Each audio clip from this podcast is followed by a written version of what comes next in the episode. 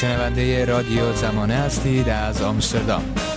خانم بهرینی خیلی ممنون از اینکه وقتتون رو در اختیار رادیو زمانه قرار دادید. امروز تازه ترین گزارش تحقیقی سازمان عفو بین الملل در رابطه با استفاده نیروهای امنیتی جمهوری اسلامی از تجاوز و خشونت جنسی در برابر معترضان بازداشت شده در اعتراضات زن زندگی آزادی منتشر شده که یک گزارش بسیار جامع هست با جزئیات بسیار زیادی. می‌تونید لطفا برای ما بیشتر درباره این گزارش اهمیتش و چگونگی به کارگیری در واقع خشونت جنسی علیه معترضان در جریان اعتراضات برای ما بیشتر بگید. با سلام به شما و همه شنوندگان عزیز. گزارش تازه عفو بین الملل روایات هولناک 45 معترض که در جریان سرکوب خیزش زن زندگی آزادی از سوی نیروهای امنیتی و اطلاعاتی جمهوری اسلامی مورد تجاوز جنسی و سایر اشکال خشونت جنسی قرار گرفتن رو به طور دقیق مستندسازی کرده. اینها شامل زنان مردان و کودکانی میشن که در بین اونها کودکان دوازده ساله هم بودن. از این 45 نفری که روایت اونها مفصلا مستندسازی شده 16 نفر مورد تجاوز جنسی قرار گرفتن و باقی مورد سایر اشکال خشونت جنسی قرار گرفتن مثل دست زدن یا در مش گرفتن اندام جنسی و سینه ها آسیب رسوندن به بیزه های مردان فرو کردن سوزن در بیزه های مردان نگه داشتن بازداشت شدگان به صورت برهنه در مقابل دوربین یا در دمای سرد وارد کردن شوک الکتریکی به اندام جنسی کشیدن زنان از موشون و هل دادن اونها با موشون و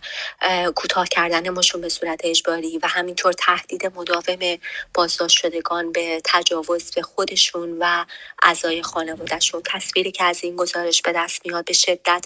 هولناکه و نشون میده که نیروهای امنیتی با همدستی دادستان ها از شکنجه به عنوان سلاحی برای در هم شکستن معترضان استفاده کردن از بین بردن روحیه مقاومت اونها و همینطور برای مجازات اونها برای اعتراض به نظام جمهوری اسلامی و تبعیض های مبتنی بر جنسیت و همینطور برای گرفتن شکن... اعترافات اجباری که بعدا مبنای صدور احکام زندان شلاق و اعدام شده.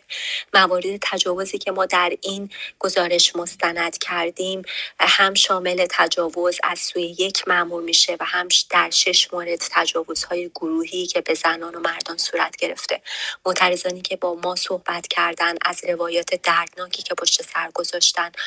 گفتن که چطور زخمای اونها عمیقتر و ریشه دارتر شده در نبود دسترسی به عدالت و در زمانی که هر گونه اطلاع رسانی می‌تونه موجب آسیب بیشتر بیشتر از سوی مقامات جمهوری اسلامی به اونها بشه. با این وجود برای اینها مهم بود که روایاتشون شنیده بشه و با همدلی از سوی جامعه برخوردار باشن و این مستندسازی ها رو در راه عدالت و دادخواهی می‌دونستن. خانم بحرینی شما اشاره کردید به اینکه طیف گسترده ای از تجاوز و خشونت جنسی علیه معترضان بازداشت شده اعمال شده در حقیقت و از کودکان گرفته تا زنان و مردان و بزرگسال رو هم در بر گرفته. اما آیا می‌دونیم که این خشونت های جنسی و این تجاوز ها بیشتر در کجا اتفاق افتاده؟ یعنی منظورم در چه شهرها یا چه استانهایی هست؟ این چهل و پنج پرونده ای که ما به طور مفصل مستندسازی کردیم مربوط به معترضان از 17 استان از یک استان ایران میشه در نقاط مختلف کشور که اسامی این استان ها در گزارش اومده و البته عفو بین الملل تاکید کرده که علاوه بر این روایت های دقیق مستندسازی شده تعدادی از آسیب دیدگان و سایر بازداشتی ها در مورد سایر موارد تجاوز تجاوز و آسیب جنسی هم به ده ها معترض دیگه خبر دادن هرچند که جزئیات بایوگرافیک یا نحوه دستگیری در مورد اونها به اون دقت 45 مورد در دسترس نبوده و به همین دلیل با اونها رو جداگونه ثبت کردیم. در مجموع شواهد جمع آوری شده از سوی عفو بین الملل از جمله 45 پرونده در بیش از نیمی از استانهای ایران نشون میده که این رویدادهای تجاوز جنسی و اشکال خشونت جنسی به غیر از تجاوز تجاوز جنسی که مستند شده مواردی مجزا و استثنایی نبودن بلکه بخش از یک الگوی گسترده تر سرکوب هستند. به دلایل امنیتی عفو بین الملل جزئیات مرتبط با شهر و محل بازداشتگاه رو از گزارش حذف کرده ولی اینها در فایل های داخلی عفو بین الملل موجود هستند. تجاوز بر اساس یافته های عفو بین الملل در مکان های مختلف صورت گرفته از جمله در بازداشتگاه های تحت کنترل سپاه و بسیج و همینطور نیروهای یگان ویژه و پلیس امنیت و پلیس آگاهی در ونهای متعلق به نیروهای امنیتی در سه مورد یگان ویژه در ساختمون های مسکونی که در ادبیات سیاسی ایران از خانه های امن از اونها یاد میشه و به شکل غیر قانونی تغییر کاربری داده شدن و همینطور در یک مورد در جایی که به گفته آسیب دیده شبیه یک کلاس درس بوده. در بعضی موارد هم معترضان اصلا نمی‌دونستن که در کجا نگهداری شدن و شرایط حبس اونها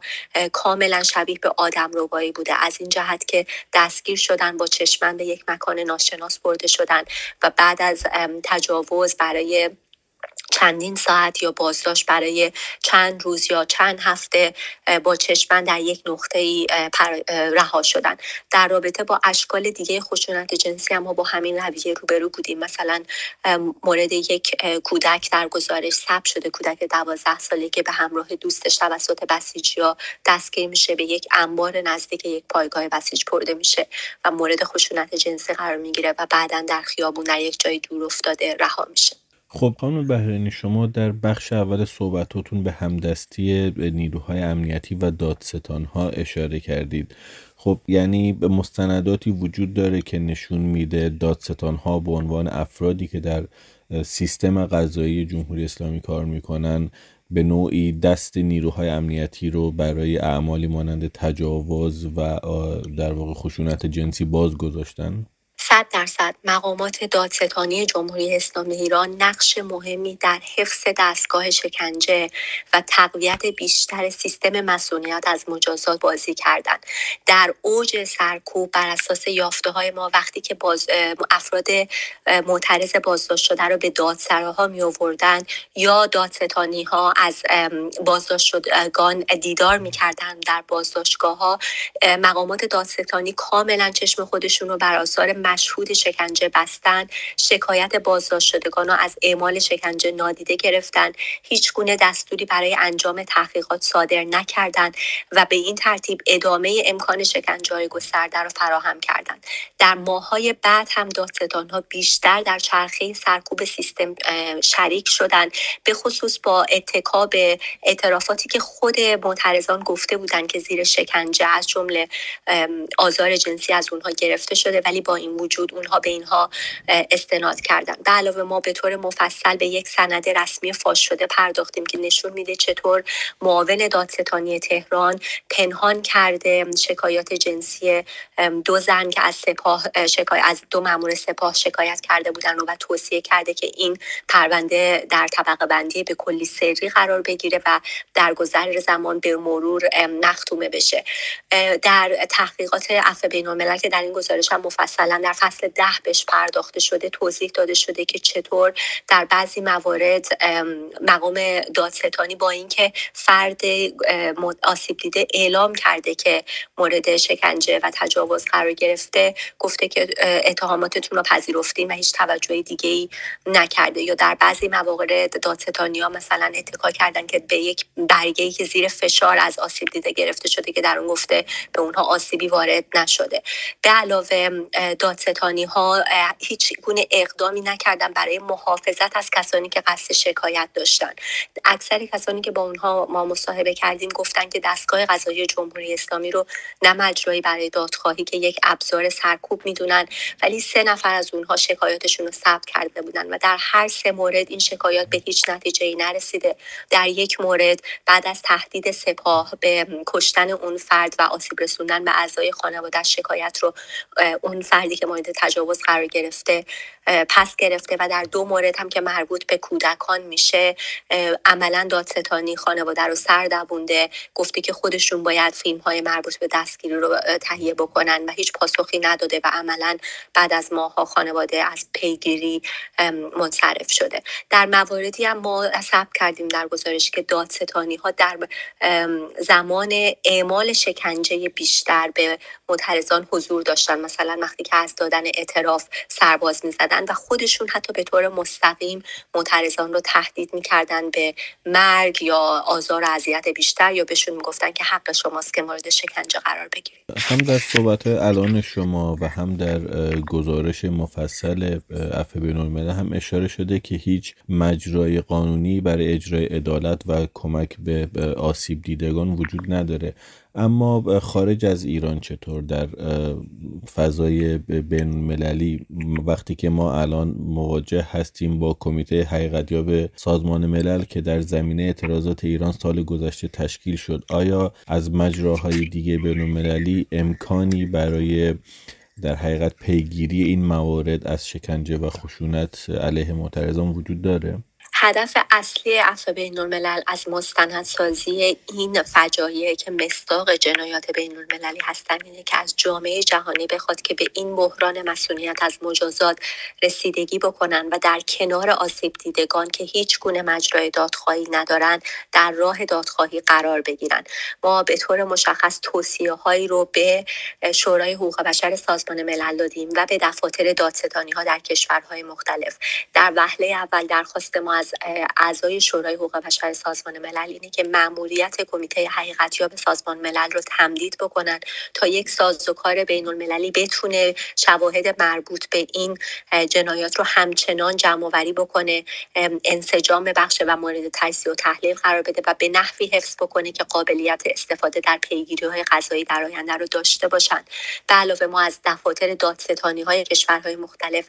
درخواست کردیم که تحقیقات کیفری رو بر اساس اصل صلاحیت غذایی جهانی به راه بندازن در رابطه با جرایمی که در ایران صورت گرفته و در صورت وجود شواهد کافی برای افراد مزنون به ارتکاب این جنایات حکم جلب بین المللی صادر بکنن. حتی اگر در حال حاضر چشماندازی از حضور اون فرد مزنون در جغرافیای اونها وجود نداشته باشه. اینها اقدامات حیاتی هستند که می‌تونه به عاملان و آمران این جنایات این پیامو بده که در سطح بین المللی عقوبتی برای اونها خواهد بود و همینطور به آسیب دیدگانی که دردها رنجهای اونها در نبود مجرای دادخواهی عمیقتر و ریشه دارتر شده این پیامو بده که در مسیر طولانی دادخواهی تنها نیستند. یکی از معترضانی که مورد تجاوز قرار گرفته که با نام مستعار زهرا در گزارش ازش اسم برده شده به عفو بین گفت که به عنوان یک انسان از هر کسی که صداش رو میشنوه می‌خواد که دست هر کسی که زن یا مردی که این فاجعه رو تحمل کردن بگیره و به اونها کمک بکنه. و زهرا تاکید کرد که امیدواره که شهادتش منجر به عدالت بشه و بهتره که این روایت ها بازگو بشه که بلکه بتونیم از این اتفاقات تلخ مشابه در آینده جلوگیری بکنیم. یه معترض آسیب دیگه دیگه هم به نام مهتاب به همین ترتیب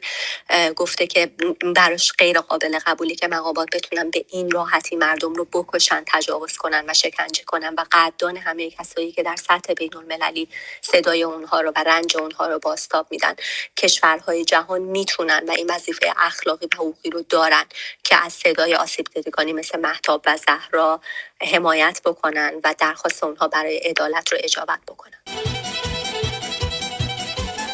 برنامه های رادیو زمانه رو می‌تونید روی وبسایت ما پیدا کنید. رادیو زمانه